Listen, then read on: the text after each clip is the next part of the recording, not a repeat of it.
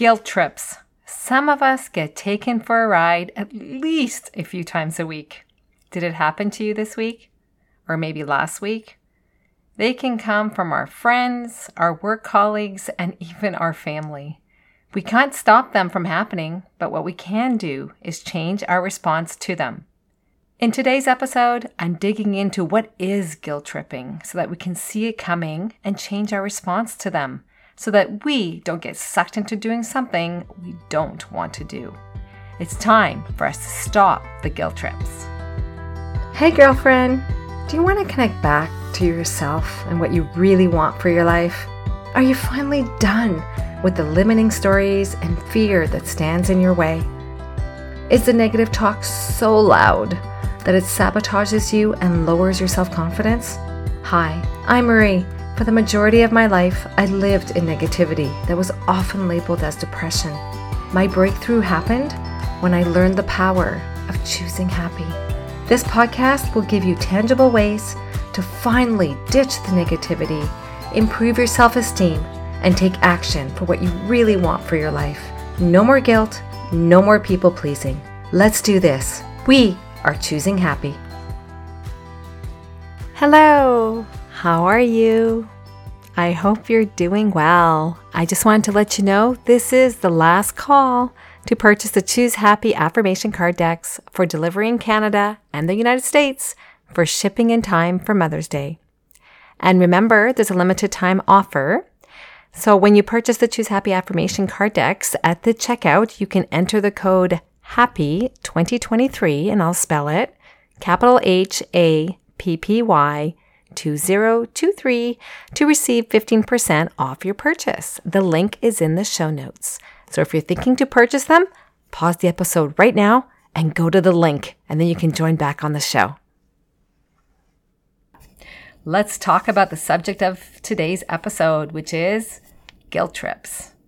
How many of us get taken for a ride at least a few times a week? Did it happen to you this week? Or maybe last week? They can come from our friends, our work colleagues, even our family members. What can that look like? Well, let's look at a few examples. Work related. Let's say, for example, you say, you say to your manager, I'm turning off my work phone at 5 p.m. It's the end of my workday. I'll respond to emails the next day. A potential response from your manager could be, if we miss the deadline, you'll have nobody to blame but yourself because you didn't respond in time. That's an example of guilt tripping. How about a friend related example where you tell your friend, I need to stay in and take some time for myself tonight?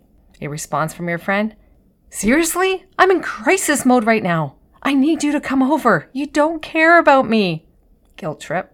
How about a family related example where you tell your family, I need the next hour of quiet time for myself Please don't disturb me unless it's an emergency. And again, you have to define emergency. A potential response from your daughter or son could be Mom, I need you to take me to X. I need something for my project that is due tomorrow. Anyone else can relate to this? I can relate to this too well. I love my kids, but at what point does what is that what is important to me come before what's important to them? I've been dealing with this question for so many years as I raised my kids. Their needs often came before mine, and yes, as a mother, we want to be there for them and we want to support them. But where do we draw the line? Also, this takes some inner awareness. We could also be the one laying the guilt trip on other people. What can that look like? Here's an example. You've just had dinner with your spouse after a long day at work. You both have had long days at work. You've got to deal with your partner that the person who makes the dinner doesn't do the dishes. It's an ongoing deal you have. And they made dinner tonight. So, your partner helps you clean up and begins to leave the kitchen to do whatever they need to do. You are feeling resentful because you're so tired. It was a very stressful day at the office. Instead of telling them that you are so tired and would really appreciate their help, you instead say, You don't care about me. All you care about is whatever you want to do. Can you relate to this example?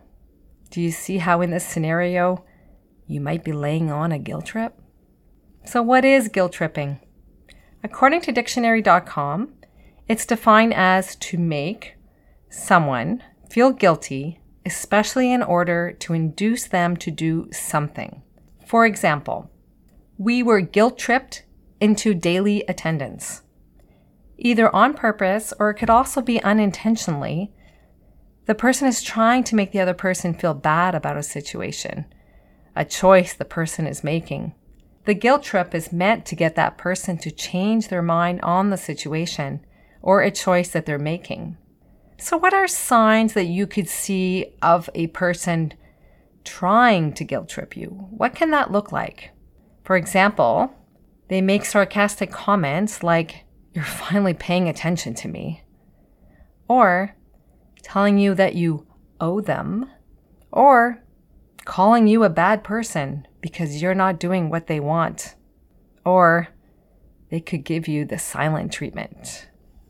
So, how can we respond to a guilt trip? We can't stop them from happening, but we can change our response when they do happen. And hopefully, if you s- change your response with that particular person, maybe the guilt trips will lessen or hopefully stop. Here are five different ways that I, I did some research on this, and um, these five ways came up uh, pretty consistently actually as I was doing the research, and how we can respond to a guilt trip. Here's the first one become present in the moment. You can't react. You're done.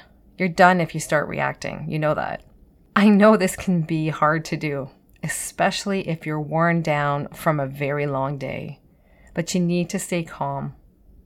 Number two, tell yourself not to take this personally. This is about them, not you. This is where self talk kicks in. Number three, be compassionate. And I know this can be tough. Remind yourself that they're acting this way for a reason. It's getting to that reason. That's where you need to take the conversation. Number four, Use I statements. Identifying what you need or how you're feeling or how you're seeing the situation. When you say I, it's taking emphasis off of them, which is what they're trying to do by guilt tripping you to do something you don't want to do. And number five, walk away. Sometimes it is better to walk away. And I invite you to walk away without guilt. That's right. Sometimes we have to find the courage and the vulnerability to do this, and I know that can be really hard with our loved ones. We cannot continue to be guilt tripped into doing things that we just don't want to do.